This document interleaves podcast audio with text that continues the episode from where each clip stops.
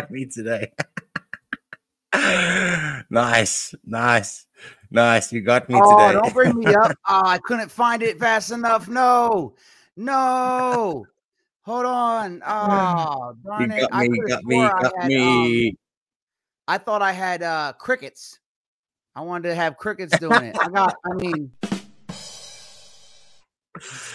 That's my jam, man. That's my intro jam. oh, there it is. There it is. There it is. There it is. Welcome back to the True Christian Ministry Podcast. Guys, uh, it is our Wednesday episode. It is January 10th, 2024. Uh, it looks like my computer's doing that thing again where it wants to make the screen darker just when I'm on screen. Uh, we are live on TikTok, Facebook, and YouTube. It is our, uh, like I said, Wednesday episode for everybody watching on uh, TikTok, you can't comment, but if you would like to be able to see the Bible on screen, see the charts that we're going to have on screen, and anything else that we're doing, you can um, come over to YouTube and watch that.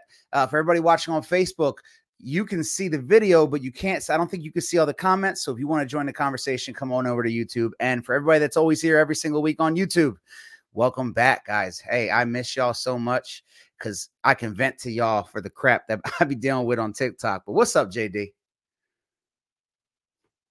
What's up, brother Bear? Good to be back. Wednesday episode. Good to I'm see everybody and- back in the house. I'm gonna try and create more light Yeah. because So we're for some reason I'm really dark. we're live on we're live on TickFace. you live on Tick TickFace, FaceTube, and everything else. Welcome back to the True Christian Ministry Podcast. As always, like and subscribe. Before we get into this, I'm still getting so many messages. There's a lot of people that are messaging me. Someone has created a fake account and he's he's going after the woman that I follow and that follow me. so he's messaging all the women. Yeah. It's, You it's, know, it's I- I ridiculous. feel like that's an insult to me because my guy messages dudes too. So he must not think I'm attractive enough to like really bait the women. But with your profile picture, he's Nah. like, I can get anyone. I can get anyone with that hair flip, bro. I'm telling you. He's, telling he's a he's know, a uh, thirsty individual after all the females in in uh so just if you see a tunes empty bro back up, it's not me, man. Side note, uh that video that you uh that I that I uh I stitched the video, I the video you sent me and I made a video about it. There's a guy in my comment section that I forgot to, to show you that said something about like your boy JD. You could tell he wasn't hit like I don't know if English was his main language, but he's like your boy JD dresses like a mo- modern day uh pagan or something like that. And I'm just looking at it like, what? I think it's the earrings. Do you? I never have asked you. Do you get crap for the earring? Because that's the only thing different in a Oh, yeah. video of your upper body. Like all the not just the earrings, the tattoos, man. Earrings and the tattoos all bro, the time. I can't Like, stand when people talk about tattoos as if like you can wash them off. Like when a Christian straight up Bro. says, "Why do you have tattoos?" yeah. like, The earrings and the tattoos all, and and, it was and a sin, for a while, yeah. they forget. And for a while, my, even though at one point, my wife was like, "Why don't you just take them out?" And because, like, if I take these out, I've got to go get my ears sewed. Like, Oh, they've yeah, got to get, they've got to stitch them. So, I think uh, it's cool they're so- crosses, right? Yeah, I've got crosses, and I've most of them are crosses. These are just plain black ones, but Bro, uh, most of them are like diamonds with crosses. When I'm going out with the wife, bro, I put the diamond studs in. What you talking about? They can kick rocks uh, with open toe shoes on. It's so ridiculous, bro. Like, let's dive into condition, tonight because I, I want to. I'm, I'm excited for this topic because I know that this is one of those. this- It's gonna, yeah. I already know. Get ready for the clips about me tomorrow about how I'm truly a Calvinist because tonight definitely will be one of those. Because we're gonna not only talk about Calvinism and Arminianism, but I'm going to go ahead and explain to you why what why people would assume I'm a Calvinist by showing you what parts I do uh, agree with to an extent. Because here's the problem, JD. You know what really makes me upset? People will come into a video Yeah. about Calvinism, and um, I- mentioned in my video that you know predestination is true, but you know none of us truly understand how it works. And someone asked the question like, "Oh, so you're a Calvinist?" I'm like, "No, what?" He's like, "Well, you said you believe in predestination." Are we forgetting that this is in the Bible? Because I've heard that's not the first time I've heard someone say, if you believe in predestination, you're a Calvinist. And it's like, how did the word in the Bible get uh, attributed to an entire theological lens? Bro, you know what it got me the most is that there was a comment, uh, someone on, on one of your videos, someone said, uh, okay, so you're a Calvinist because you believe in one saved, always saved. Listen, let me too. just get the let, us just get this out of the out of the way before we get into it. The the doctrines of eternal security are not just held to by Calvinists. Uh, most theologians, uh, a lot of I'm talking about, do. yeah, most theologians who study the Bible um, hold hold to eternal security. Why? Because it's biblical. It's uh, we can't just give you a verse on eternal security. We can just give you the Bible. Here we go. Here's a book on eternal security. How's that sound? I'm going to be very honest with you, JD. I am getting to the point where, like, if someone demonstrates that they're not, I don't want to say this in a way that can be sound prideful, but there has to be a line you draw. If you put in enough time of study that you have to draw a line at a point where, like, that's I shouldn't waste my time. Because, bro, I mean, I now I'm starting to see arguments. I'm just looking at people like, what? Someone had the nerve to want to argue with me because I said Gentile means um, anything other than a Jew. I'm like, bro, it's the literal definition. He's like, no, it's actually an island. This, mm. this. I'm like, no, no, that's the literal. This isn't up for dispute. And then I had people kind of uh trying to argue with me about Noah coming before Babel. I mean, after Babel, like, no, Babel comes after Noah. What are y'all talking about? Like, there's some yeah, things I don't, yeah. don't want to talk to people about because it's like I've put too much study in to answer a lot of questions that are stupid. And I know people are going to get upset with this. I also want you guys to hear this. Too many times do people on my um, that follow my page comment and ask me something like, "Mike, I heard about Lilith, and now I'm so worried and confused. Can you tell me what this is about?" And it tells me that you guys will hear anything online, and before you even take a moment, fact check. It's like, "Oh my goodness, that might be true. I need to go find out now." Stop that. it everything like Mike, I just was with and someone said this verse. Like I know that you've showed in it in your eternal security playlist all this, but someone brought up this one verse, and I want to stop them and be like, wait, so do you think that this one verse, if it's going the way they're saying, can contradict everything we've already discussed? Like, yeah, not believe what we've already learned and all like so let's take a look at it first. Chill out. So, like, I want to just share that with my fellow Christians as I look like I'm in the shadows because my computer is really getting on my nerves here. Like, not everybody, like, I, I, I don't want to say this wrong. not everybody deserves their questions to be public. You could, you have the freedom of speech to ask those questions, but some questions don't need to go beyond your friends. yeah. Or your Google search, like straight up the dude about Gentile. Like, bro, you could have Googled that in the time you took the try and say no to me. like just yeah. please, people, please.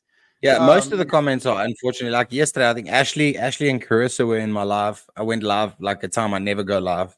Um, everybody else was, was was so it was early, early morning for you guys. I think it was like four, five a.m. Ashley said. But anyway, uh, uh, you know, we get these. The one dude actually commented saying that Romans three Jesus only died for sins that had already taken place. Like he mm. died for sins in the past.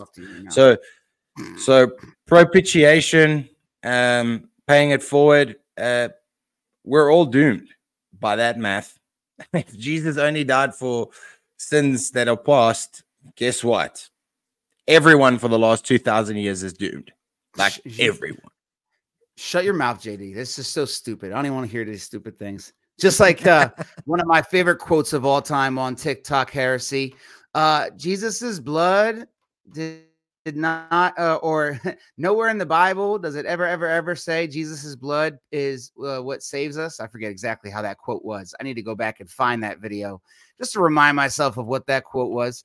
Um, so we're about to start, but give me a two second delay as I'm over here I have, I'm telling you guys, I have a little OCD. I, I can't stand how dark my side is. So let me just try something real quick. JD, tell us about your day. Give us some motivation. About our day. What? About your day, man. What's Africa just, like just, today? Just, well, let's just let's just quickly address the elephant in the room. My brother from South Africa is in the chat. I saw you, Tyron. I saw you, bro. So getting up at 4:30 with me. Spartan. Hey. What a legend. So that's that's just a shout out to my boy Tyron in the chat. My boy, my G. Oh, you know what? I just did remember there is something we need to talk about before the show starts. Oh my goodness, I just remembered that. All right, guys. Uh, so I do have the camera thing open. For some reason, I feel like when I press bright brighter, it's just gonna make it like uh, uh disgusting brighter. Let's see. Ah, that's so stupid, but whatever, it works. What about the contrast? Ah, no, no. there you go. There you go. Uh, come back a bit. I'm come trying. bit. Is that what I look like? Oh, That's better. That's better. no, that's that's like powder. You ever seen the movie Powder? Yeah, that looks like you've got that. You look see through like a gecko. You shut your mouth, JD. this is stupid. The invisible man. The invisible man. Yeah, so my day's been fine. It's only I've only been awake for 49 minutes. So so far so good. I've had a Oh cup my of coffee. So lazy, dude. Wait, what? So what? Wake up. It's 4:30 in the morning. Get you a cup of coffee and act like an adult. All right, but on a serious note, all uh, all seriousness, I forgot that I really wanted to talk about this tonight on the live stream. Two things. One's actually serious. One is whatever. And uh, JD actually doesn't know where I'm going with this because I haven't talked to him about it yet. Uh, I'll start with the not so serious one of uh, just make sure. Obviously, you're already here on YouTube, but everybody on TikTok, make sure you're following the YouTube. I got two strikes today. Um, it honestly seems like I mean, I told you guys about them trying to demonetize me. Uh, you know, I'm getting strikes now for things that aren't strikeable if I wasn't a Christian. Um, and I'm actually uploading a video as we speak of all the things that are online right now mocking our religion. But Mike makes a video saying, Hey, like I, I go out of my way to say, Muslims, I love you. It's not you that I hate. Stop asking me why I hate Muslims. I do hate your God. And I said those words, yes. But they have there's videos out there people literally saying I hate Jesus and it's fine. Like it's it's mind blowing. Um so yeah, just make sure you're following YouTube and and and maybe follow my backup. Now onto the real serious thing. I got tagged in a video today, uh, JD, and I don't know if you got tagged in it or what. So you might not be aware. Like I said, Justin shared it with me. So somebody that I I, he, I know he's been following the page for a while. I recognize his page. I guess got into a discussion with someone who was making the case that her church was TikTok and this right here, me and JD, um, are the past are her pastors. And I fully understand why some people would say that. And and and I fully understand why you look at us with that trust, and, and I'm humbled. But I think that we just need to re- restate something that JD and myself have always said. We don't want you to think this is your end goal, like you're good. We will always be here as your uh your your extra fellowship, right? But at the end of the day, Yeah. we have said it before. We want to say it again. Um, you should always be looking for that physical covenant uh, in a church, for that uh, physical uh, congregation, the people that can see you and and get to know you and and love you in person and be there when you need them. Someone you can't just turn the screen off to, but that can recognize, hey, you know, you're struggling. Um, I see it in your face. Like, bro, what's wrong? Tell me right? So, and, and a pastor, a shepherd that can take care of you. So, again, um, I've said it before that JD and myself don't mind being the pastors to the pastor list. We will give you as much as we can on an interim. But I just want to remind you guys that this isn't the end goal. Uh, uh, it's not. I Mm. mean, we'll be here if you need us to be Yeah. your end goal because you never find a place. That's fine. We're just saying never stop looking for a church home where people can know you uh, JD and I cannot provide for you the full amount that a true church home can provide for you. So, as much as I'm humbled by it, like I just want to remind you that I, I love you guys. Yeah, That's amen, amen. And and here's the here's the reality. We've we've said it many many times. If if if that's if that's the way God leads it, and in in five or six or whatever years time, that's where Mark and I end up, and and we do end up together in the same state, doing the same thing. Then God will get the glory still. Um, and there are uh, the the opposite side of this coin is that there are brothers and sisters who have who do not go to church, and they've they've elaborated on the reasons why, and I understand that.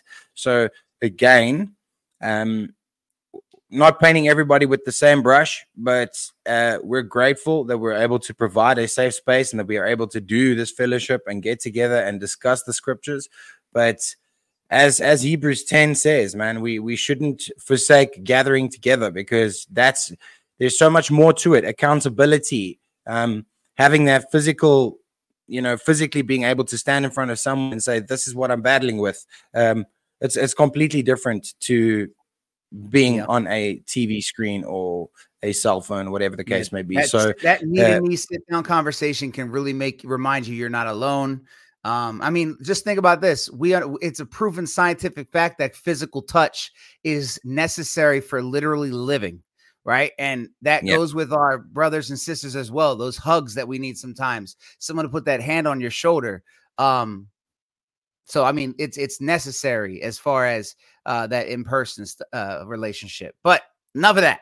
Let's dive into tonight's topic. And if you're a little late, look at that. You are good because we are now now getting into the topic. So Calvinism and Arminianism. And before we open up the, because we have one main thing we're going to be looking at, and then obviously the Bible. Um, I want to just talk about a couple things, and JD, we can bounce. I can bounce these things off you, but let's just let's just start some basic things that we should go into this thinking. One, none of us truly understand how sovereignty works because sometimes when we have this discussion, what we want to be true can be in your head and it'll make you reject something without looking for the scriptures on either side Amen. right and we we we get this preconceived idea of this is what i say should be done and when this happens Amen. we also have misrepresentation of both sides. People saying calvinists believe in a god who has robots. That's not what they believe. And arminians believe that god has no control. That's not what they believe right? So let's approach it in in with honesty. Neither me and me and JD aren't Arminian or Calvinists, and you don't have to be one of these either. However, I will say we all line up like if it's a spectrum, we're all on this spectrum somewhere, right? Whether you lean more towards one or the other. Uh, and there's a third one now, JD. Right? It's it's newer. It's mo- monolism. Mono is that what uh, William Lane Craig is? Mo- monolism. Man, I'm I stump me there. I haven't heard of a new one. What? There's a new one. Yes, so there's a there's a Molinism. Yes, so there's a middle ground one. Ready? So I'll share it with you. Actually, um, I don't like uh using a Wikipedia, so not that Theopedia. That sounds like a good one. So let's bring it over to the on screen here so I can share the screen with you guys. So I recently saw a debate with William Lane Craig, uh, not debate, but a discussion. And I'm like, what is this? And it really, you know what it sounds like? It sounds like someone wants to try and take both Calvinism and Arminianism and mix them. And at some point Merge. you're like, oh, that sounds good at some points, but then you slip into some others. So just the might yeah. as well cover it, same topic. Uh, we have here, if you guys can read, let me zoom in. Molinism is an attempt to provide a solution to the classic philosophical problems associated with God's providence, foreknowledge, and the freedom of humanity. This view may be traced to the 16th century Jesuit theologian Louis de Molina, uh, hence the name Molinism. Specifically, it seeks to maintain a strong view of God's sovereignty over creation while at the same time preserving the belief that human beings have self determined freedom or libertarian free will. Uh, Molina's doctrine is called Scientia Media or middle knowledge because it stands in the middle of the two traditional categories of divine epist- epistemology as handed down by Aquinas, natural and free knowledge. It shares characteristics of each, and in the logical order of the divine deliberation, deliberative process regarding creation, it follows natural knowledge but precedes free knowledge. Um, let me see if I can scroll down now and see just real quick uh, if they have any quick summaries. Uh, God's knowledge of all possible and necessary truths, natural, natural knowledge. Um, what, what is it saying here? The following is a synopsis of the logical order p- postulated in Molinism, relating the aspects or moments of God's knowledge. Oh, so how God's knowledge works. So God has a knowledge of all possible and necessary truths in the natural knowledge of what could happen. And then it says God's knowledge of all feasible worlds, middle knowledge of what would happen through free choices. Oh, now I remember how he summarized it, JD. So it's God knows every single choice you could possibly make. And it's like uh it's like um like a tree branch, right? So like in this direction, if I made this one choice, I become a doctor, and this one choice, I'm I'm divorced, and this one choice, you know what I mean? I, there's something about like in, instead of like Arminianism kind of has this view of peering into the future and God will elect you based on the fact that he knows you will believe, right? And then you got Calvinists who say, no, no, no, no, no. He says it in the beginning, you will believe. So yeah, that's right. Molinism tries to meet it in the middle, like yes and no. um uh, rain's coming down pretty hard, so I'm just keeping myself on mute. But um with with that being said, um I, I'm looking at the chat, and you know, Mark and I would agree with with this. Uh, ultimately, it's it's we look at the views, and there's there's nothing. There's there's many things within Calvinism that is correct. There's many things there. Okay, well, not many. There are a few things within Arminianism that that is correct. um, you know, very very few. Um, yeah. but but when it comes to the the as we always say, tota scriptura, what does the word of god say? Allowing scripture to interpret scripture. And and this is not reading any ideologies or any any denominational viewpoints into the text. So ultimately this is what people do. And we you know we see this uh specifically arminians um are, are the ones who who hold to the fact that you can freely walk away from your salvation. You can lose yeah. your salvation. You can you can up and leave it. If you've had enough you can you can go um, and well, again, I this is not biblical. Thing. With the Calvinists, will uh, you'll so with any doctrine, guys. If you watch my recent video, actually trying to do this in nine minutes, I know I emphasize this, but with any doctrine, there's going to be variance amongst the individuals, right? So if you're sitting here listening, you're like, no, no, no, no, no, no, no, that's not what Calvinists believe because I met this guy, this guy, and that. Um, not every Arminian believes the same thing or Calvinist, but I will say when it comes to Calvinists, it's a tighter uh, spread, right? So it doesn't vary as much. With Arminians, though, uh, you can have people that believe in eternal security, people believe you can lose salvation, people believe you can just walk away. Uh, when it comes to the atonement, like theirs is a much wider spread thing because it really didn't stick around the way Calvinism really solidified itself. So, um, I just want to point that out. We're we're just addressing doctrines. So yes, there are cage stage Calvinists and cage stage Arminians that run out there new to the faith and say wild, ridiculous things. And that's what made me hate. I hated Calvinism when I first met them because I, I was running across a lot of cage stagers. And as I've told y'all before, I had to go to the Lord and say, Lord, I'm sorry for the things I said about you because I was so angry at how they spoke about God that I begin to say, like, if that's God, I don't want that God. Like I was mad, right? Um, and I was like, Lord, I'm sorry, because no matter what, you're still their God. They believe in Jesus Christ, they believe in the gospel. Like, my bad, God. I, I apologize, please. But let's go yeah. ahead and open. And oh, go ahead. Yeah, I was just going to say Arminians also have like a very sordid view of God's sovereignty. So God's sovereignty doesn't trump free will. Like your God cannot do anything that your free will won't allow you to do. So God can't, in a nutshell, God can't intervene in your life if you don't want Him mm-hmm. to intervene in your life. Um, basically, if God walked in the door right now, I could walk out and He couldn't stop me. Yeah, exactly. So when we see verses like Philippians 1 6, uh, you know, he who started a good work in you, he, you know, when Paul says, I watered, I, I sowed, Apollos watered, God brought forth the increase, whatever the case may be, we, their view and their interpretations of these scriptures are, are actually quite comical um, at times. Yeah. Um, because they take you know working out your own salvation with fear and trembling um, as as uh, literally working for your salvation. In most mm-hmm. in most cases, we see Arminians are low key works based or not even low key. Sometimes they're all out there. You've got to work for your salvation. So I, I like Leah's question because I was going to say this, talk about this anyway, as one of the preface things that we're talking about. She said, "So doctrines that don't determine anyone's salvation or lack thereof, I get confused with this and heresies." So here's what I want to say: We can't label unless the doctrine is straight up like the doctrine itself is is uh uh what I want to say here? Uh, a straight up her- heretical, non salvation possible type of doctrine, right? So, Mormonism, we can safely say that the Mormon Mormon doctrine cannot save you. However, I can't say all Mormons are unsaved because I don't know each and every one's heart. There might be one that's just a part of the church because that's their family and they truly believe, you know what I mean? Same thing with anybody, anybody in the Christian faith uh, or outside the Christian faith. I can't say who individually is uh, uh, that's attached to something isn't saved.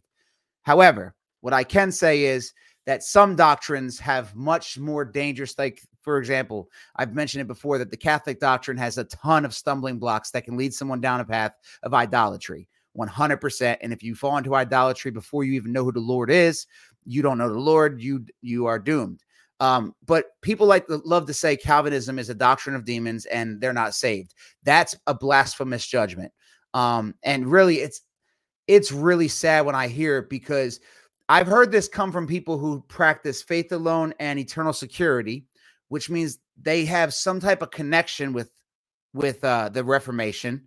And you're saying the reason that they're going to hell isn't because it's a different gospel, but because you both are wrong about sovereignty, but they're more wrong than you in your mind because you're not right. Like, let me tell you this right now. Every single person listening, we got 127 here, 52 there. I don't know how many uh, on Facebook, but every single one of us is wrong when it comes to how God exists and his sovereignty. Period. Like we don't have the answer on that because we could never fathom our God. So for us to ever try and condemn somebody to hell based on somebody being more wrong than you, and you draw that line so that you're good, you are a hypocrite, a blasphemous, judgmental person. Um, so I just want to say that. Let's not let's stop Let's stop categorizing people and throwing them in hell before you even know their heart. I'm done now. My rant's over, JD. I'm ready to dive into the two. Good. Okay, he's giving me the thumbs up. He doesn't want to make just, it Yeah, the rain's coming down hard, so I'm just going to keep myself on mute while while it slows down. All right, so I found this. I didn't get the chance to read through it though, so I, I got to double check on some things. I did get to see the bu- bullet points, and that's really all we wanted is the bullet points. So John Calvin is the uh, main person that we believe is that is where uh, we find the beginning of Calvinism. Now, John Calvin, as it says up there, I love that it puts this foundation laid by Augustine because when you talk to someone that's reformed, they will point back to things Augustine wrote about because Augustine was one of the church fathers that was into, I mean, that spoke about these things. And then over there at Arminian side, it says the foundation is laid by Arminius. Obviously, that's where you get the name. Uh, it's not the country just want to make sure there's no one out there that's like doesn't want to ask that question, but now you're like, oh, okay, good, thank you. I don't want to be embarrassed. Uh, and John Wesley is at the top there. So when it comes to the points, um, I believe Tulip was actually a response to the points of Arminianism. However, Calvinism existed first, and Arminianism was a response to Calvinism. Uh, it actually wasn't Tulip at first; it was called the Doctrines of Grace. So Calvin didn't never even heard the idea of tulip. Now, granted, this still is what he believed in a nutshell because uh, the TULIP is just a summary of the Calvinist doctrine. And as we go into it, because I feel like we're going to start with the Calvinist side, I just want to emphasize one thing that whenever we look at another doctrine, what we have to do, what we have to do is that we have to look at it from their doctrine. Just like we tell atheists, you can't judge God from your own worldview, right? You got to look at things based on the worldview that the believer has. Same thing with this, because certain things, like when we look at what they believe when it comes to the U and the L, you can't forget they believe the T.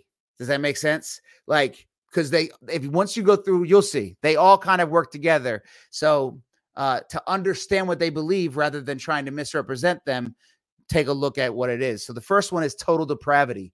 And basically this what this means is that from the moment you're born, because Adam was your federal head, Adam was your representative. Due to his action, you now are born dead in your sins already, right? You are born with a sin nature. So basically, the moment you're born, you have no ability to go to God. Uh, and JD, at any moment you want to, if I if I slip up, correct, please correct me. Um, one of the strong texts here that they go with, obviously, is Romans eight or John six, where Romans eight says, "If you uh, the mind set on the flesh, um, is hostile to God, for it cannot obey God. It, in fact, it it it like hates God, basically, right? So if we're dead in our sins, they believe, therefore, you are de- you're totally depraved. Nothing in you will drive you to God.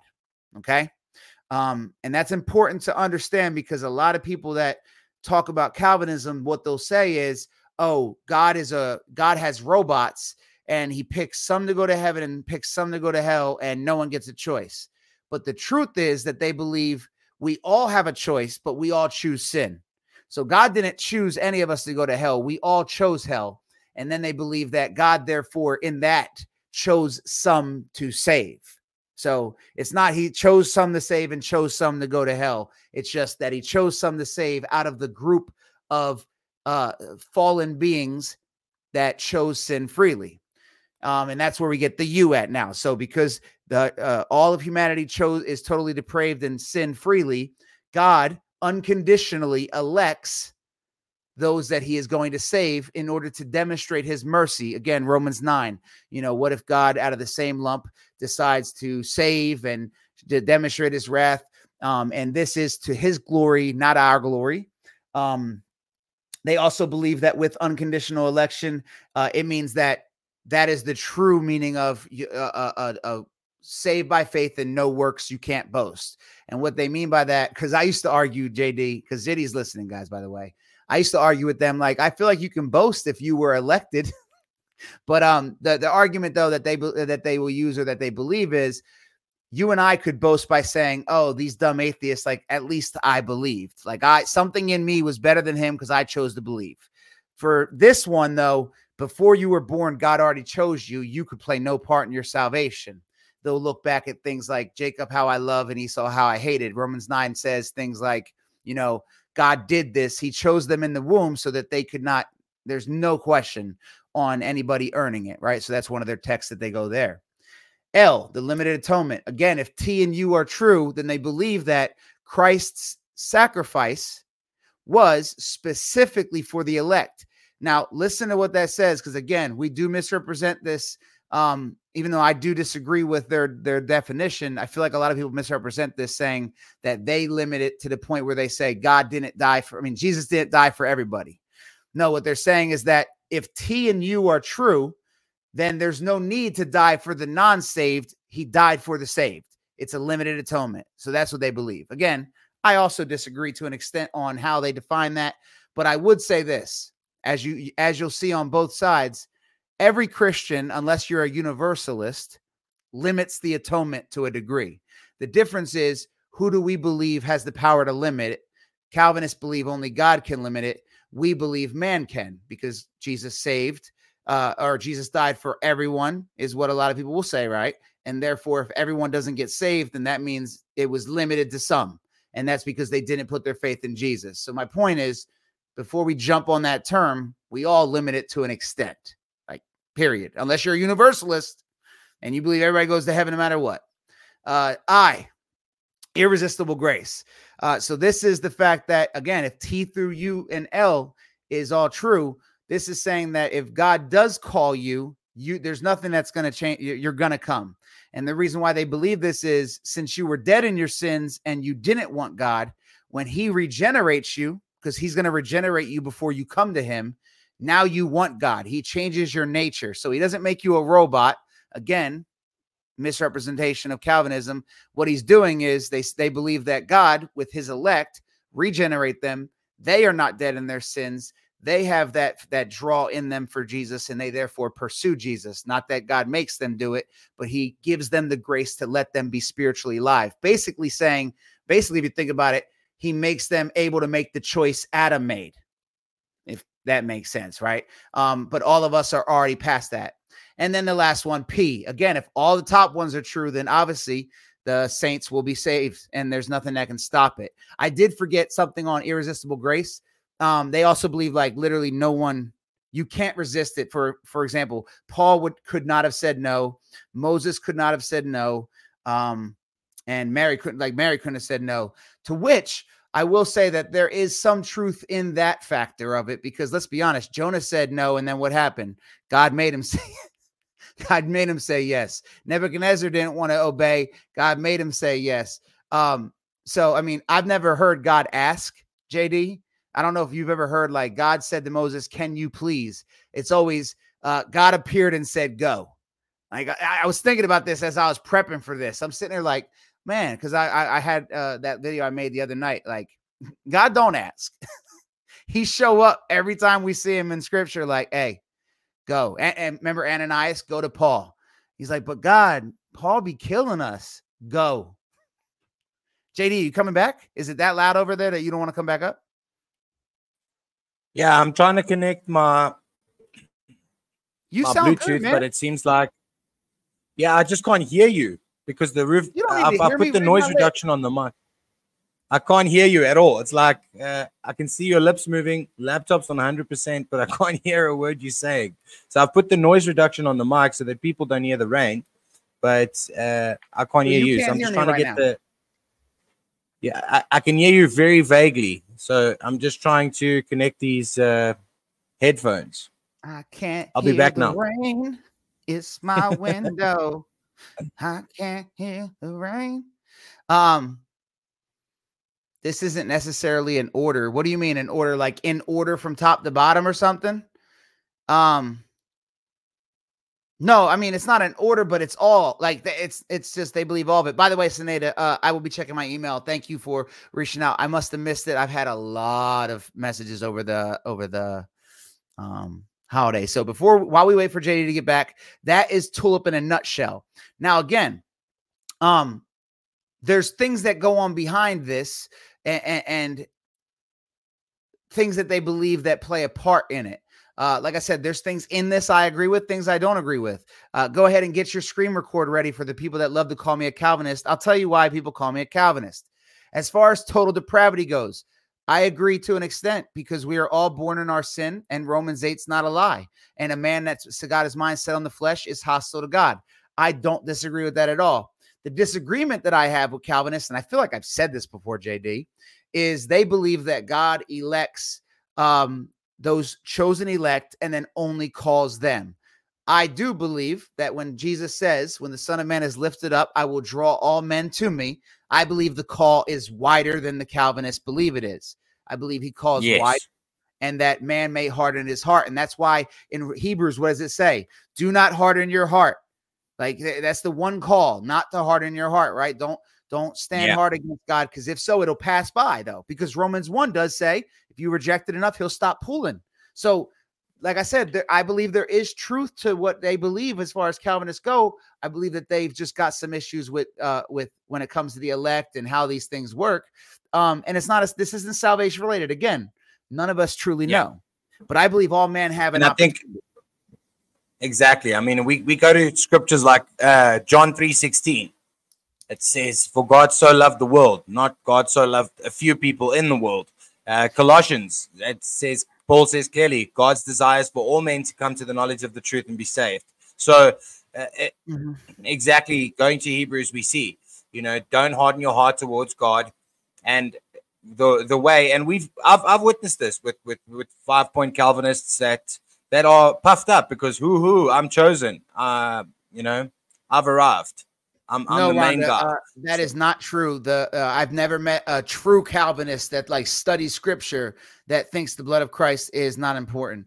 Um, I'll tell you what happened when e- everything changed for how I at least respect Calvinists. It's when I stopped listening to young Calvinists who know nothing about their faith on social media that just got their feet wet. And I started to hear uh, wiser people in their uh, theology, right? And then you can actually listen and say, "Oh, that's what they believe." Um, so yeah, as far as total depravity goes, I don't disagree to the extent that Romans 8's not a lie. All men who walk in the flesh cannot and do not want God. John 6 is not a lie. Um, that's the problem is my heart. Let's let's just be very can we just matter of fact, you know what? Let's just let's just throw some cards on the table tonight as far as predestination and stuff goes. No uh, notice how Christians don't have a problem with the fact that Israel was chosen by God. Uh, You don't hear anybody complain about that. No one complains about the fact that Abraham did nothing. He didn't know what was going on. Esau, Jacob, nobody complains about that. No one complains about the fact that David obviously was chosen before he could ever draw breath because David was talked about, foreseen about, and it was happening. No one complains that Judas had a plan to be eternally doomed because he was going to do that before the dawn. No one complains about Pharaoh. No one complains about these things, right? But as soon as we even start to think God plays a part in, like, I swear, Christians get real like it's almost like you don't want God to have that. Like, nah, nah, God doesn't want because he can't. But it's almost like to the point where it's like, wait a minute, are you saying God can't move you? God, God, Yeah, and what makes me sad is the fact that we know sin can move us. We know sin enslaved us. And it almost sounds like sometimes people think that sin had more power over them than God does. Because if a man can't break free from sin on his own, how can a man break free from God on his own? Blows my mind, JD, when we when people let their feelings get involved. At the end of the day, there are some things in the Bible that Jesus says that we gotta we gotta stand with. Just like I think before we went live, I was telling JD that you know, I, I run into people that if I even say the word predestination, they'll say, Oh, you're a Calvinist. No, I read Ephesians 1, I read Romans 8. These are biblical terms. So, like, that doesn't belong to that one group. Stop it. like, I, I'm sorry. Like, it believing in God's sovereignty isn't limited to all Calvinists. Like, you cannot be a Calvinist, but believe in sovereignty of God. Amen. Amen. And and this all this all comes down again. When when when we've spoken about hermeneutics and exegesis this all comes down to how if you're going to listen to a bible teacher of any sort um are you going back to the bible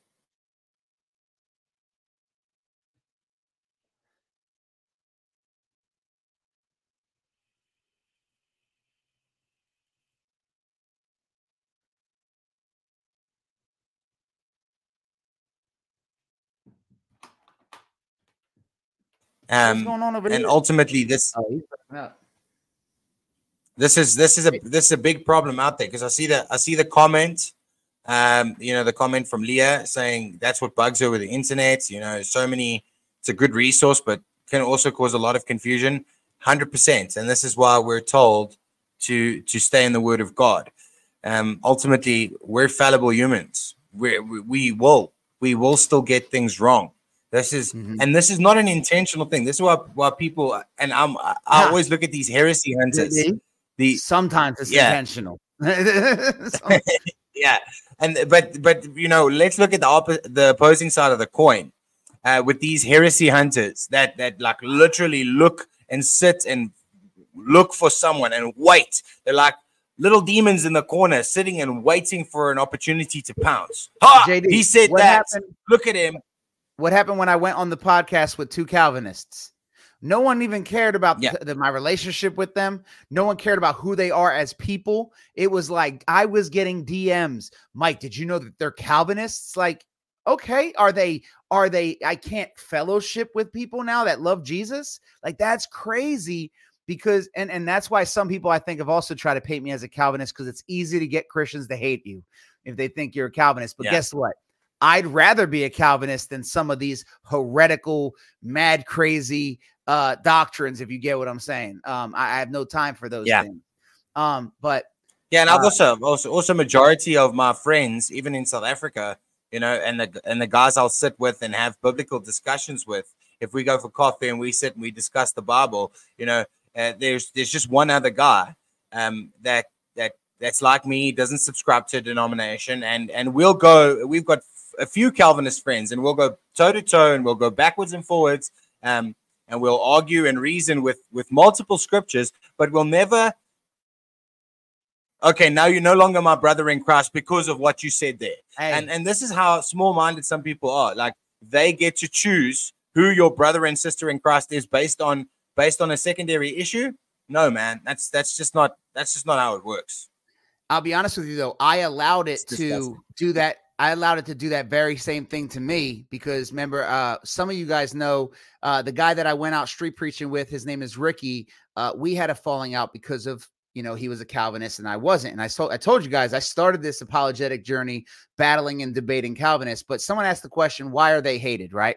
And I will give you the answer why because, like I said, I hated them because so you heard me say cage stage Calvinist. This is someone who's early in the doctrine and they're trying to, you know, bring all that tulip stuff in and they completely misrepresent it.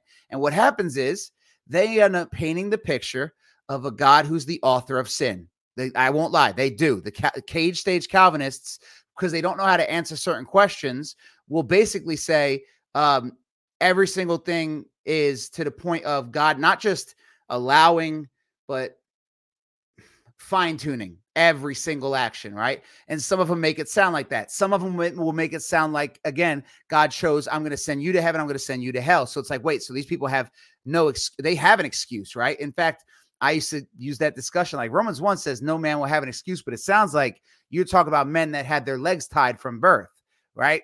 Um, yeah. So when these people represent a, a faith, then it's going to be painted in a certain way. However, you know what I learned once I left the uh bubblegum youth of Christianity. I love when Paul says, when I was a child, I spoke like children, as when I became an adult, I spoke like men do, or when I became men. Um, in my younger days, I thought Calvinists were the worst, right? But today, I will, if you were to ask me which group of Christians respects the word of God the most, it's reformists. Now, I'm not saying Calvinists because so the reformed yeah, and not Calvin, all reformers like are this, Calvinists, yeah. Yeah, but it's not. There's a there's a line. It's a thin line, in my opinion, right? But reformers yeah. are, I would say, have the most respect for scripture, mainly because they're the where the sola scriptura comes from. In fact, if you ascribe to the five solas, like JD and I do, that comes from the Reformation. We all do. Like people love to act like no, they don't. Like I'm a Christian and I don't come from the Catholics or the Protestants. Like, okay, sure, buddy. You, yeah, you're right. yeah, yeah, like, exactly. That pagan oh, stuff. Oh, but, yeah, oh, yeah, so we see both uh, sides of the coin, though. We see both sides of the coin. Like, yeah, and we're it's, gonna, it's, it's we're gonna get to the and everybody incorporates what? Yeah, but when it comes to when it comes to Calvinism or the Reformation, you'll see some people quote something or, or quote a scripture and they'll bring it into the context which which which Calvinists would agree with, and then people will go, "Oh, you're a Calvinist," uh, and no, it's it's got nothing to do with with with any ism. It's it's I agree with what the Word of God says here, um, and and and and like Selena said, and we I'm, I'm just trying to keep up with the chat as well, but it's it's imperative that you recognize that that none of these things, if if, if we look at the all the different denominations within the Protestant movement, you what is the core? What is the fun, fundamental? And this is so this is a fitting episode after we've just gone through soteriology and the gospel uh, on monday so if, if this is your first time here and you're watching this and you're all sorts of confused then go back to monday's episode so that you can see what the fundamental is for salvation again, we can argue all day long about the differences between Calvinism and Ar- Arminianism, but the crux is do you believe that Jesus Christ is God incarnate? Do you believe that he died for your sins on the cross, that he was buried, and that he rose again on the third day? That this is what saves you.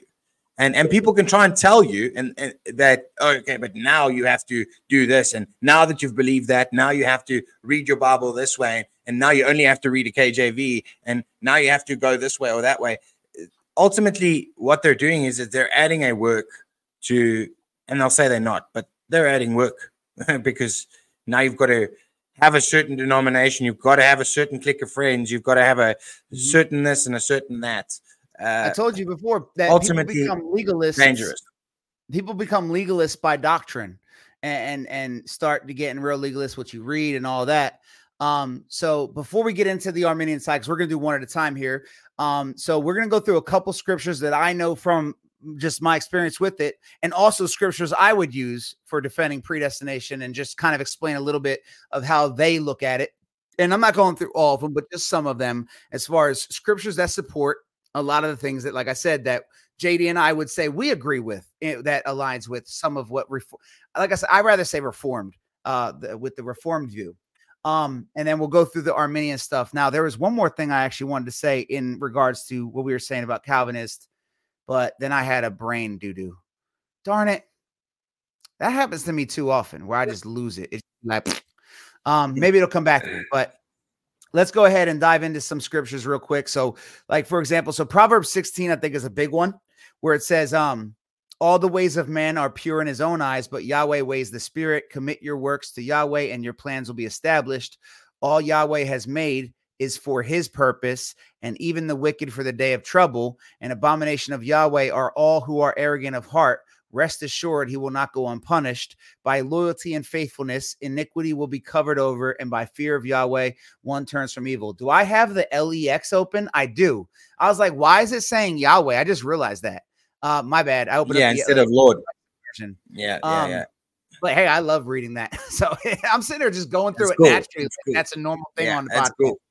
But um, but I wanted to point it out because it says the wicked are made for their purpose. Everything is right. So this falls into the idea that hey, look, and I really too many people try to act like God is not okay with people going to hell if He's not a just judge.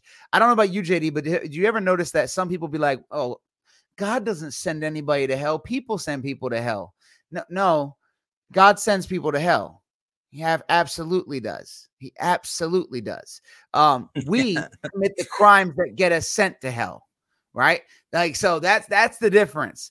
But God does God hell glorifies God just as much as heaven does. Go ahead and get your screen recording out. I don't care about saying this.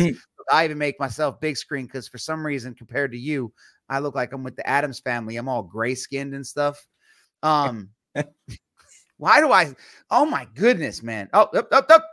There we go. Um, is that an angel? Nope, never mind. It's so disappointing how the the, the people on uh, TikTok don't even know. Um, but yes, so heaven and hell both glorify God. I have no shame in saying that because the Bible makes it clear. Hell glorifies God's justice. Heaven glorifies God's mercy and grace. Heaven's uh, glorification relies on hell's uh, uh, uh, existence because how do you know what grace and mercy are if God's not the just judge? Like, oh, cool, you gave me grace, but you're not just. No, he has to be just also. Both of those things work together. And and this is why the Bible makes it clear that not only is he uh, a God of grace and mercy, but he's a consuming fire. He is he is uh, uh, the God that is just and that will punish the wicked, and vengeance is mine, saith the Lord. Right. So hell is not like, oh, you know, uh, uh, I'm not trying to word it. These people, the way that they argue these things, like, oh, God doesn't, uh, you know, elect people and this, this, and that because hell. No, God sends people to hell. That is true. Let us not sit here and pretend that people are lining up to hell. Like, hey, God, can I get a pass to go to hell? Although I had someone comment that nonsense the other day, talk about there's no sex in heaven. Send me to hell. Oh gosh. Ain't no sex there, bro. like people be like, "Oh, I'm going to Oh, hell where all the parties are at." No, no, it's not. yeah, I mean, I saw Ashley saying uh, you've never met an Arminius. Trust me, you have. Uh, Methodist, have. full gospel, full gospel church. Uh, these guys are, are hold to Arminian beliefs. So Um, you Yeah, have an you've met them. Arminian in Trust the Discord server who's uh involved with a lot of things. What's his uh y'all know his name? What's his name? One of y'all knows. Y'all gotta know. Because I give him crap for it. He likes to say he's an Arminianist. He likes to try and say he's half and half, but he's a liar. He's an Arminian. Is he in here tonight? oh, thank you. Okay, yeah, he's not in here tonight. It's uh it's uh Daniel. let him know I let him know when you see him that I said that him and his new King James version are Arminians, and he'll know. He'll know the truth. Don't let him say anything. Um, but let's look at a couple other scriptures, then we'll jump to our Arminian side. John 6. We're all familiar with it, but- how how how many of you have actually sit there and looked at what John 6 is really saying? And because I gotta ask people, what bothered me is when I finally started reading the scripture in depth, I'm like, wait, so none of us sit here and actually come across this and ask ourselves, okay, wait a minute now. Like, are we going to address these kinds of statements that Jesus makes? Truly, truly, I say to you, you are seeking me not because you saw signs, but because you ate your fill of loaves. Do not work for the food that is that perishes, but for the food that endures to eternal life, which the Son of Man will give you. For on him God the Father has set his seal.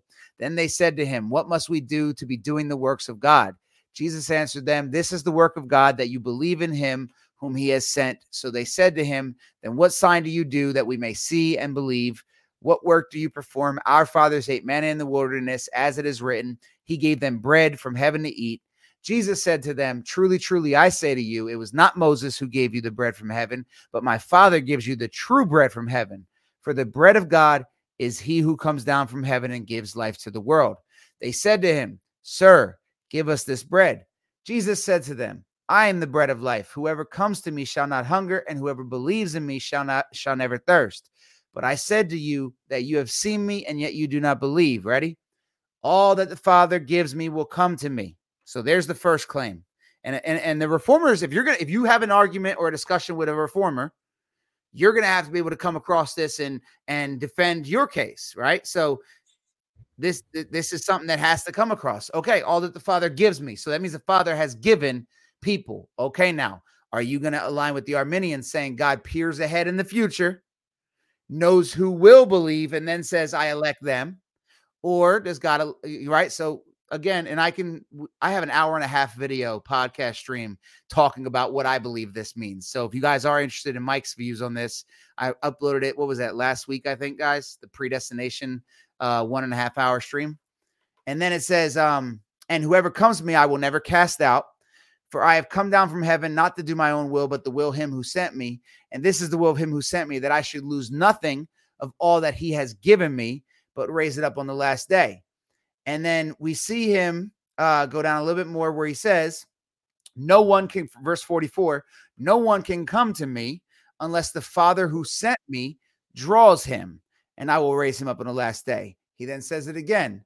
Um, not that anyone has, oh no, not right there. A little bit further down, he says it. Um, oh, when they walk away, he says to them, to the people that I chose you, you didn't choose me. Um, I want to shoot through these Calvinist ones so we have a full amount of time to give uh, to the Arminian side. Romans 9, I, I matter of fact, I'll just hit Romans 9. We'll Hebrews 2 says that Jesus is the founder of your salvation, the founder and perfecter of your faith, and that he has control over everything. Um, Philippians, he who began a mighty work in you brings it to completion. It's God and you working. Isaiah, who can turn back what God does? He alone's a savior. He uh, he made you for your purpose. You were created for His glory. And then Romans nine will be the last place we go at, and then we're going to jump to the Arminian side. Um, then later it says he will draw all men to himself. Yes, Bryce, I've already mentioned that in John chapter 12. He says that uh, when the Son of Man is lifted up, he will draw all men to himself. Now, I will tell you, I know the response that the Calvinists will give you.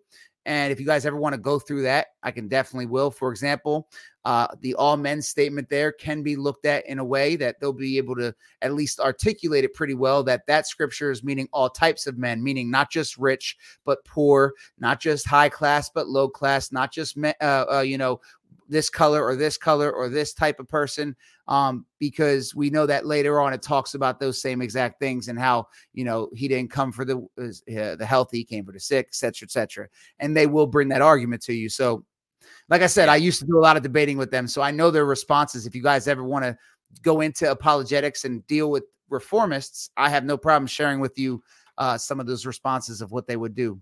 Um, but so here we see uh, the main spot we want to go to is verse 9 and i could we again another episode i would gladly go through romans 9 and tell you why i disagree with the calvinist view to this to a, uh, to an extent. He said for this is what the promise said about this time next year i will return and sarah shall have a son. And not only so but also rebekah had conceived children by one man our forefather isaac. Though they were not yet born and had done nothing either good or bad no actions yet in order that God's purpose of election might continue, not because of works, but because of him who calls, she was told, The older, older will serve the younger, as it is written, Jacob I loved, but Esau I hated. So again, that's a big text right there because we have to be able to come across that and say, okay, what is it? What is this saying? Right? It's straight up. That's a pretty strong text towards the fact that Jacob had no choice unconditional election, irresistible grace. Jacob was going to be who Jacob was, even if God got to wrestle him on the side of the road and beat his beat his butt, like straight up. Um, Seth had no choice. He was the chosen seed of God. Isaac had no choice. He was the chosen seed of God. I mean, he had no choice. He went up to the mountain and got tied up, right? Then it says, What shall we say? And this is the thing that the Calvinist is going to really bring to you if you do discuss this with a Calvinist. He's going to say, Paul knew the response and you sound like the person Paul is addressing. And you never want to sound like the person the apostle is addressing. What shall we say then? Is, is there injustice on God's part? Which people do say that's unfair. By no means, for he says to Moses, I will have mercy on whom I have mercy, I will have compassion on whom I have compassion. So then it depends not on human will or exertion, but on God who has mercy. For the scripture says to Pharaoh, For this very purpose I have raised you up, that I might show my power in you, and that my name might be proclaimed in all the earth. So then he has mercy on whomever he wills, and he hardens whomever he wills. Then Yeah, This stop next- there. Just stop there Go for ahead. a second. Ahead, Just yeah. for a second. I just want to elaborate on that. yeah, I So- need a breath so anyway. this this can be taken out of context as well. So when we when we see this, I will have again Paul Paul puts emphasis on the fact in this in this very epistle as well to the Corinthians. He also says it in Timothy. He, there God shows no partiality. God doesn't have favorites. So this is not to say that God is going, okay, I like that person the most. I'm gonna have compassion on them. Again, look at what he goes on to say with confirming what we read in Hebrews and the hardening of your heart. So if your heart condition is in the right place, if your heart is in a position where you are seeking God, mercy and compassion will follow you. So let's just get that, make that very and abundantly clear here that this is not a God has favorites kind of vibe, um, which which is again we, we can look at where Calvinists can do that and they can go, well, Yes. there we go, that's proof. But Yes. if we look at the text, this is again confirming what we read in Second Samuel as well. This has got everything to do with the heart condition. If your Amen. heart is positioned in, in in a way where you are cavalier towards God's word, and you're like, oh, look at him, he's for slavery, he's this, he's that type of God, he's that, and you put God into this box of a of a kid with a magnifying glass burning ants, then that's do, that's you hardening your heart towards God. So it's it's it's absolutely imperative that when you read this passage and we we use correct hermeneutics, we see that he goes on to explain. For the scripture says to Pharaoh, For this purpose I have raised you up, so that I might show my power in you, and that my name might be pro- proclaimed in all the earth. So then he has mercy on whomever he wills, and he hardens whomever he wills. Why? Because we've just gone through, Mike and I have just gone through Genesis. We've gone through the story. What do we see Pharaoh doing? Eight times before God. Yeah. Pharaoh constantly goes, okay, cool, I'll let them go. And then the next day, nah, I'm not going to let them go. So the hardening of the heart, God gave Pharaoh over to what he wanted. That's it. His So, desires uh, were met. I'm gonna be honest with you, JD. I think actually the best way to do this is that we do in our we do part two and do Arminianism on Monday because Yeah. we're already at 27 minutes left, and there's a lot of questions I want to answer. Um, and Romans 9 is a really strong one. So uh, the question from uh, Juan von Vuren, I'm sorry if I slaughtered that, and I'm going to answer this for everybody. And then if anyone has any more questions as far as how I believe predestination is, again, hour and a half video. But you said so predestination is for everyone. If you believe it, it will be done to His will. But if uh, you don't believe, how is that His will? So no, I, that's not what I would say predestination is. The summary that I would give you is this. I believe the problem is we try to read this into the individual level. And rather, I see the scripture saying that God has predestined the fact that how it will end. What I mean by this, what I mean is this God has said that I will save some, and those that I don't save will be judged and they will face my justice. Our choice is what side of his will do we want to be a part of? Do we want to be a part of Yeah. his glorification of grace or his glorification of hell? It's predetermined how all this will end. No matter what, the wicked will be punished, the uh, the elect will be saved, and Jesus will be king. That's predetermined. It is happening. Amen. So instead of looking at it as where the chess pieces on the chessboard, look at it as the chessboard is God's and we're on it, walking around. Whose team do you want to be on? Which side do you want to be on? And, and I believe he's given us that choice. Do you want to follow the rebel or do you want to follow me? No matter what, I keep telling you how this is going to end. You should know by now I'm not a liar because that's all it really takes for me. God knows how it's going to end. He said how it's going to end. I'm going to be on the winner's team. Um, so that's the summary as quick as possible that I can on predestination. Like I said, an hour and a half video of me going through as many texts as possible is available on um, YouTube. Um, JD, I wanted to add something. Would you mind- That, oh, go ahead. Yeah, I was going to ask. Can you open up John three from verse seventeen? I just want to. I just want to point something out there as well, um, just on the back of what you said with regards to Ooh, you know predestination. There's also something in John 3 I would like to point out now that you brought me there. Thank you. See, we Praise just- Jesus, man. always there, JD. Just come on. it's moi. All right. So we, we see yeah. So we see this, right? So pay close attention to this, guys. For God so loved the world that he gave his only begotten son, which KJV says his only son, whoever whosoever believes in him uh, should not perish but have eternal life. But now let's let's go on. Look at Jesus having conversa- conversation with the devout Jew here. And he says, For God did not send the Son into the world to condemn the world. There's the first one. But in order that the world might be saved through him. What? The world might be saved through him. Whoever believes in him is not condemned, but whoever does not believe is condemned already.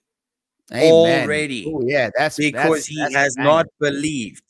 You see what I'm saying? So, so again, when we go to to when it comes to the gospel, this is not a question of of of of whether or not God is going, okay, that person is going to hell and that person is going to heaven. That's that's not the that's not what we're saying. Amen. What yeah. we're seeing is is is this is the truth. The light is coming to the world, as we see in John chapter 1, verse 9. You still have a responsibility to to respond to the light. Amen. And look what he goes on to say. Look what he goes on to say. And this is the judgment. The light has come into the world, and people love the darkness rather than the light, because their works were evil. For everyone who does wicked things hates the light and does not want to come to the light, lest his works should be exposed. Uh, uh, this is the words of God. There you have it.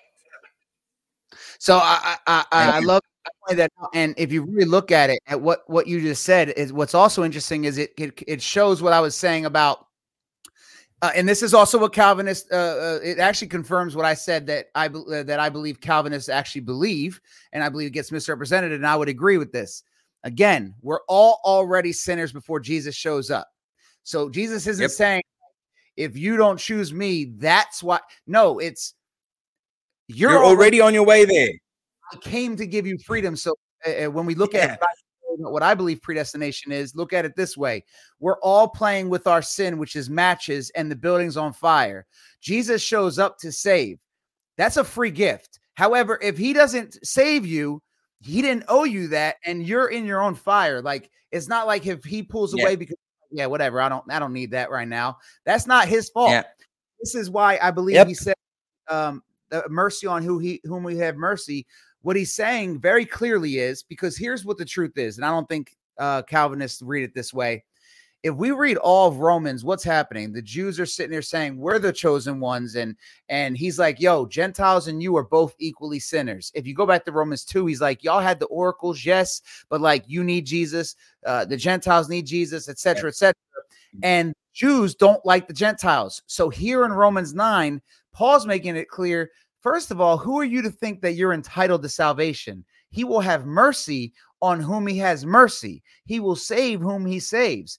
And I believe this again is that people that that larger picture, not the individual, of God saying, I don't owe any of you salvation. You all can burn in hell and I owe you nothing. So I'll do yep. what I want. So whether you get saved or not, or whether your friend gets saved or not, it's not my fault.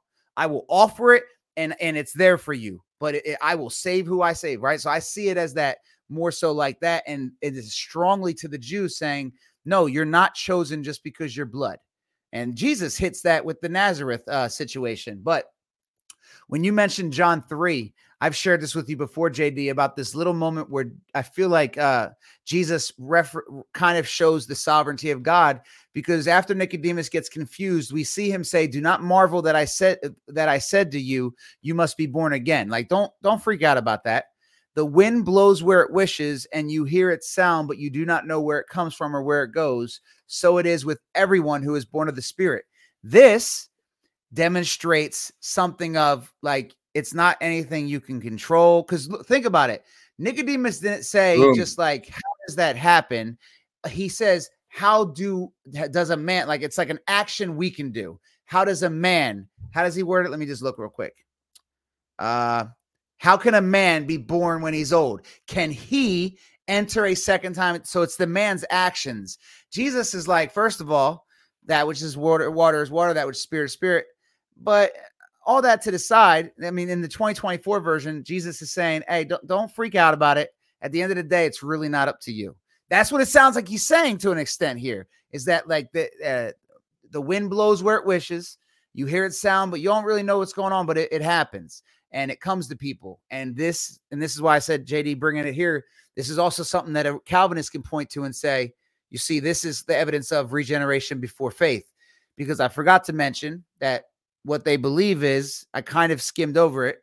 They believe that the person is regenerated before you come to him, which explains why you come. And what they'll point to is something that I think we all can agree we've somewhat uh, came uh, have an experience of is I know God was working on me before I actually came to Him. Like I don't know if I can uh, uh, put my thumb on when, but something started yeah. drawing me right.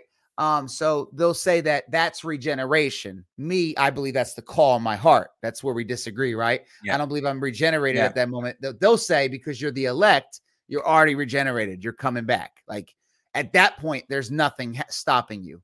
So there's going to be yeah. what they what they believe when it comes to regeneration, because faith is also given to you by God. It's a gift of God in in their uh, doctrine. Amen.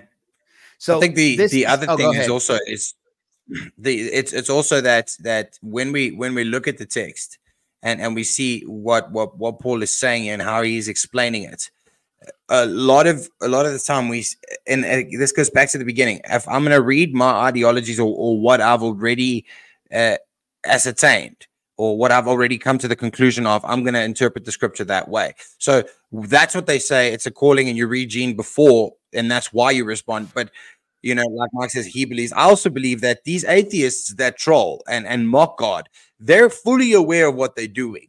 They they're not they're not like uh, your sky daddy or this or that. They're fully aware. They're mocking God because they're aware of His presence. So again, what we're seeing is is is the tug on them to repent, the tug the tug on them to come to and believe the gospel. But rather mm-hmm. than believe the gospel, repent, they still think that they're there something in their life was unjust or they've been treated unfairly. And you, when you get down to the core, with many atheists that have converted to Christianity or that have come to the knowledge of the truth, they'll tell you the same thing. It wasn't an issue that there was no God, but more an issue. I had an issue with who God was. In my Amen. eyes, he was a villain. In my eyes, he was a bad man.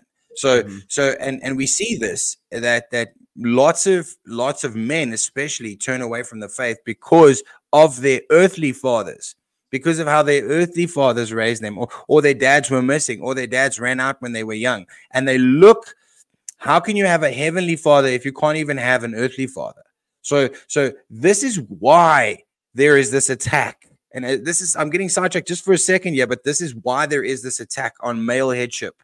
There, throughout government, throughout schools, throughout everything, there is this attack on male headship because if if if Satan removes the father from the equation, the the rest of the family crumbles. And it's the same as Paul says to us in Ephesians: Christ is the head of the church, husband is the head of the wife, and and and and so we have that biblical order. Which I mean, you can go get the T-shirt if you want. Click in the link below. But here is here are, here are the facts. Most people most people fact, yeah. are rejecting they are rejecting God, and I'm making an unequivocal statement here. They're rejecting God because of how they've been treated by other people, not because of what God's done. And we see this with these fake prophets and false prophets that that don't heal when they've been promising they've been promising healing. People don't blame Benny Hinn. They don't blame TB Joshua. They blame God. Why didn't God heal me? and and and this is again this is this is why it is imperative that we stick stick to the text. I'm done. Oh amen. Um so i wanted to answer ashley's question real quick because this is going to be where i answer the question of why people probably also might think i'm a calvinist not the ones that are this is more on the lines of people that understand theology because everything beyond the part of getting saved I don't think I really have a disagreement with Calvinism. Like once they're saved, because we agree that the Holy Spirit sanctifies you perfectly, that you can't interrupt that. We all agree there because we've all said it a million times, right? We believe that he who began a mighty work in you will bring it to completion. We believe that we have eternal security, that we're sealed until the day of judgment, uh, I mean, until the day of, of Jesus we believe that God is working on us and making us uh, uh, uh, more like His Son, and and causing us to have his his fruit, which is the love and joy and peace and patience and self control. Um, so it it's really my disagreements and where I can't uh, agree and I find it to be troubling is again those spots before salvation of how a man is drawn. Does God select a few and draw them only, or does He draw all? Um, you know how the elect. Those are my issues with Calvinism. Um, I have no shame to say, as, as is there anything after we get saved, after they get saved, that Calvinists believe that I that we don't? I don't know. Am I missing something, JD? Because after salvation, I'm pretty sure at that point there's they're on the same boat as most people. Um, I think the biggest problem is that people don't like that idea that um of their how their view is with the election yeah. and how how someone comes. I think I think the only the only thing that I've noticed, and, and this is mainly between dispensationalists and Calvinists, is that dispensationalists hold to the view that sanctification is like a once off and you are sanctified because the the King James version says sanctified you have been sanctified um, and Calvinists would look at sanctification as a entire process from the moment you are regenerated until the moment you died you yeah. are being sanctified constantly so so uh, um, yeah. and again I can, you know, I can look at both views and go, I can agree with both views. Um, ultimately, we are sanctified, yes, but we are being sanctified as well. So uh, it's the same as it's the same as as Jesus Christ making us His righteousness. His righteousness makes us righteous. We are not righteous, uh, and, and and the flesh, we will continue to sin. We will continue to fall, but because of Him living inside of us, we have been made the righteousness um, of Christ. So, so mm-hmm. it, it these are we, this is where we we run a slippery slope of of getting caught up in semantics and and, and yeah yeah and, and and and that's what i always caution people against and this is probably why mike and i don't do debates on tiktok because they're not fruitful. They don't go anywhere. And and and what i've learned from my brothers and sisters in christ and i'm i've got brothers and sisters in christ across the board. You know i've got dispensationalists and calvinists and and Arminians. I've got all sorts of brothers and sisters in Christ. I love them all the same.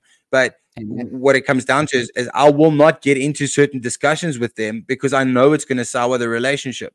It's going to, and, and, and I'll just agree to disagree um, and walk away. So that, that would be my advice when it comes to, if you've got more questions about it, and this has been a great episode. And, and when it comes to Calvinism, it, it, it really is a two part episode uh, Calvinist versus Arminians. So definitely carry on with it on Monday. But when it comes to the doctrines of Tulip, there are things within those doctrines that Mark and I will both look at and go, we agree. Um, but it's not, it's we don't use that doctrine to say so such and such a person isn't saved because of yeah. Bam. That's the thing that people need to understand that like a doctrine comes as a whole, right? And and yes, there might be some things we disagree with, but as far as their whole doctrine goes, it doesn't have any issues with what matters. Which what did we say the other day? Your uh, uh, soteriology, how a man be saved, and your Christology, who Jesus is. Um, I'm, Amen. I, I don't know about you guys, but literally one of the greatest books on the Trinity is written by a Calvinist. Uh, so I'm pretty sure that I can say that they know who Jesus is and um, the fact that they they know what the gospel is. Now, as far as um, oh, there was one more thing I was going to say as far as what, when it comes to Calvinism, because some people, oh, that that's what it is. I saw someone mention in the comments that they they know Calvinists that are scared their kids might not be elect. That's a younger stage Calvinist, and that's close to the cage stage. It's not cage stage, but it's close to it where they they get these kind of mindsets. Um, for example, I've heard people say, "Oh, so why do Calvinists even evangelize?" Well, actually, no. Mature, when I meet when I meet mature Calvinists, they don't look at it like, "Oh, God's got elect, chalk it up." The mature Calvinist will say, "I don't understand how any of it works either, but I do believe that God has elect." I don't know who that is, and I don't know how God's going to reach them. He might use me. So they still believe evangelism holds its purpose because God might be using them to reach mm. an elect. And we don't know who the elect are. So let's again if you want to reach somebody or have a conversation, you can't misrepresent them. Um, and in our last little couple bit of minutes, I want to finish off the major part of Romans 9 because I think this one is one of the ones that they're going to heavily use if you talk to one because what's the pushback on Calvinism? A lot of times it's not fair. That how is that? How is that? Uh, you know, how are you saying this man has no excuse, etc., etc.? And Paul, in this moment, says the same thing about his opposition to what he's saying. He says, "You will say to me." Why does he still find fault for who can resist his will? So what Paul's basically saying is, y'all y'all are going to oppose me by saying how's it my fault if that's how God made me and I can't choose anything? He has mercy on whom he has mercy. He made me this way. I can't do anything about it. We hear this about the sexuality discussion.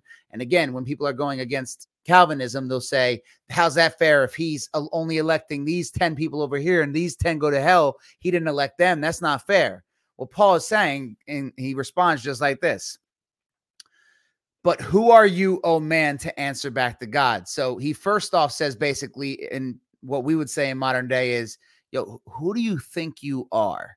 That's basically what Paul is yeah. saying. You want the, co- context here? It's that's Amen. the polite way. But Amen. who are you, oh man, to answer back to God? It's yo, who do you think you are, bro? And the next line says it. Will what is molded say to the molder, why have you made me like this? And then he says, Has the potter no right over the clay to make out of the same lump one vessel for honorable use and another for dishonorable use? What if God, desiring to show his wrath and to make known his power, has endured with much patience vessels of wrath prepared for destruction? In order to make known the riches of his glory for vessels of mercy, which he has prepared beforehand for glory. See, this, in my opinion, if I was to defend this verse, I believe this actually confirms what I told you guys I believe.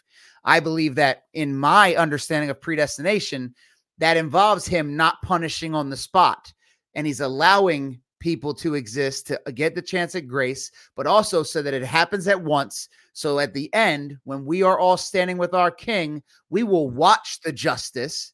He, he, he, he like it says here, endures with much patience these vessels of wrath, mm. people who are sinners, because he has a day prepared. Notice how he doesn't say he prepared the vessels of wrath. It says he's waiting with endurance and patience for what he has prepared, which is the day of wrath, right?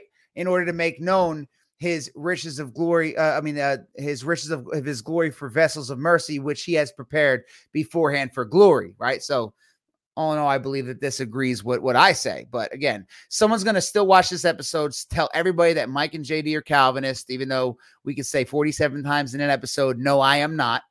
Um, but again, I don't feel like Calvinists are as dirty as people say, because if you just listened, they don't believe what you think they believe that bet. Matter of fact, I just want to take yeah. a here.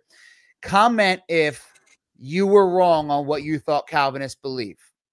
Just just say something like I was wrong um, and if you weren't, just don't say anything because I just want to see real quick. Because the problem is, yes, do I disagree with them? Absolutely. But there, it's not a doctrine of demons that people think they're running around like God is in control so much so that I'm literally only moving because God has the controller. I don't, I don't know what people think about that. yeah, yeah. God is God is not a. This is the whole thing. God is not a micromanager, guys. God is not a micromanager every single day, and the, and and and this is why we fall short. And again, the the this has brought me to a, another another subject, but we see in Revelation where where he lists the people that will not inherit the kingdom of God. Paul lists a, a group of people in Galatians five, in one Corinthians six.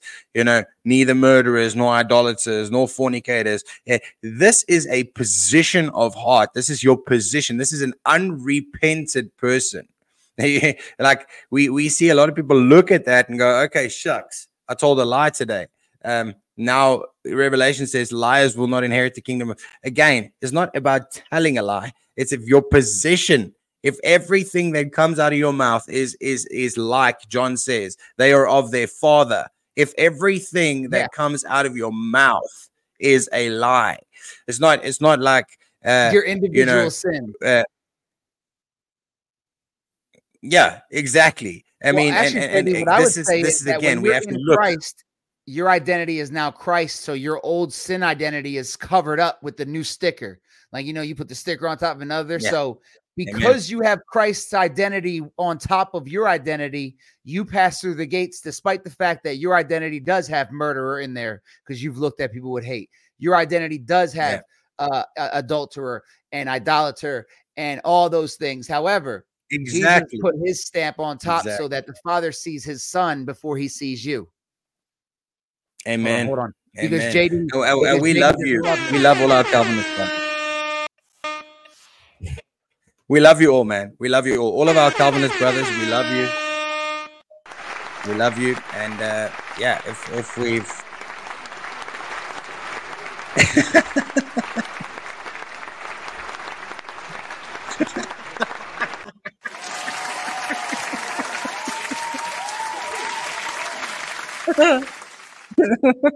we got a show to do, guys. Chill out. I'm sorry, JD. I'm sorry. Bring me Canaan, you know?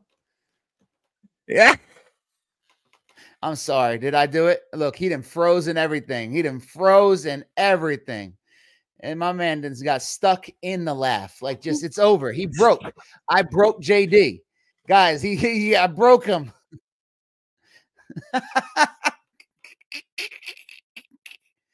oh man, so I'm going to be putting up an application. We're going to be bringing in a new co-host. I broke JD.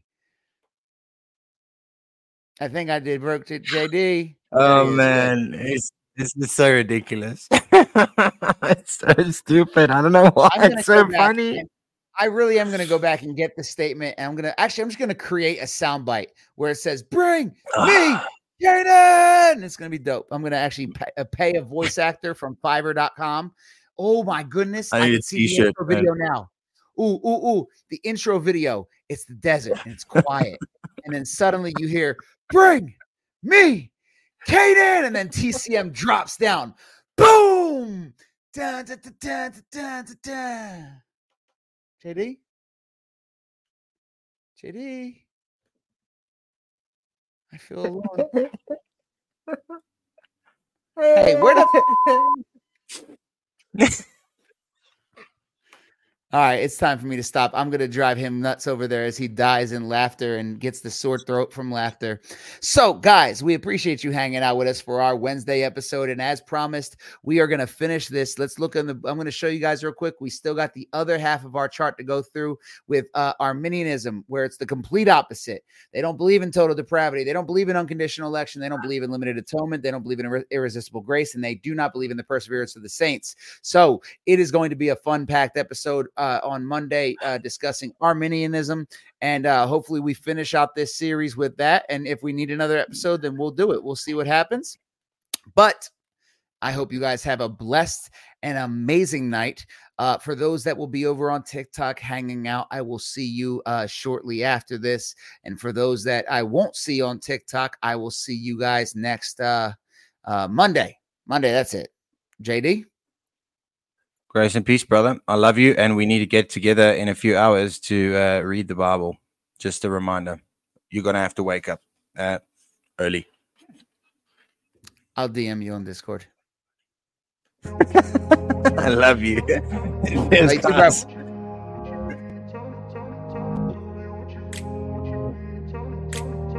Love